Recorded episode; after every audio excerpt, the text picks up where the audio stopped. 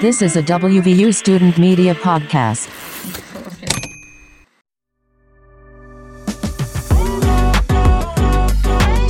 Welcome back, Mountaineers. A Black Diamond victory, a bell-ringing ceremony, a professor's discovery, and a peace tree ceremony.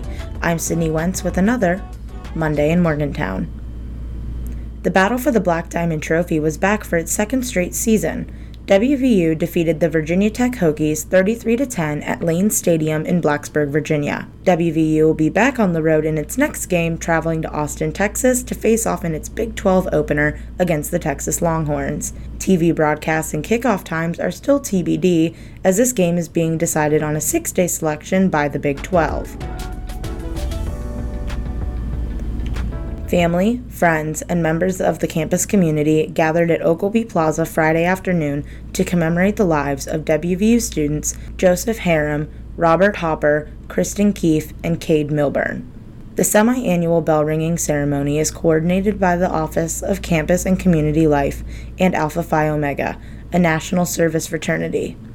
Dylan Sanders, a junior Parks and Recreation major, has had the honor of ringing the bell at the service for the past two years. Sanders rang the U S S West Virginia bell as Woodburn's clock struck noon, which was followed by a moment of silence. Each family is given the chance to come up to the podium and speak about their lost loved ones. Following the service, the families gather for a luncheon hosted by the university.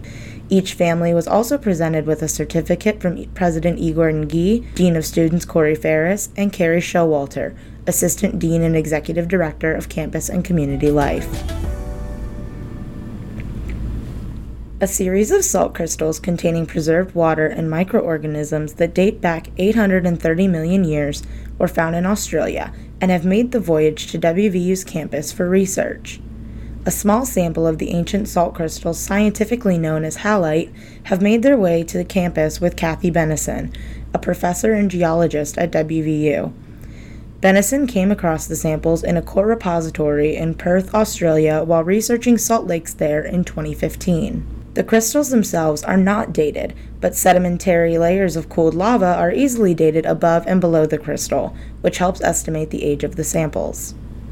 Within the samples exist pockets of water and air unaltered for hundreds of millions of years, and within those pockets lies evidence of microscopic life. Benison performs research on the crystals by placing shavings under a microscope, using a laser to examine the minerals and chemical compounds. The evidence of life found in the crystal was in an unusual environment, an extremely acidic salt lake. Now that it is clear that microorganisms can be preserved in salt and survive in extreme conditions, the fact that there is salt on Mars raises many questions. Benison is also a participating scientist on the Mars twenty twenty mission by NASA, working with the Perseverance rover. The rover is drilling index finger-sized core samples to send back to Earth for research into signs of life in the extraterrestrial samples. Last week, the rover successfully collected samples of rocks containing organic matter, which are set to return to Earth as early as twenty twenty-eight, as first reported by Time. Finally, W V U's Native American Studies Department held its thirtieth annual Peace Tree Ceremony on Wednesday. The Peace Tree Ceremony has historically celebrated peace among the six tribes that made up the Haudenosaunee Six Nations Iroquois Confederacy. With dozens in attendance, the ceremony began with opening remarks from Bonnie Brown, coordinator of the event. Brown spoke of the importance of commemorating Indigenous heritage rather than the arrival of Christopher Columbus and the, quote, five hundred years of genocide that followed, end quote.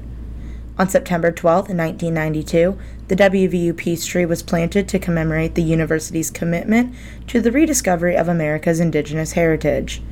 Chief Leon Shenandoah and Robert Taltree were invited to plant and bless the tree.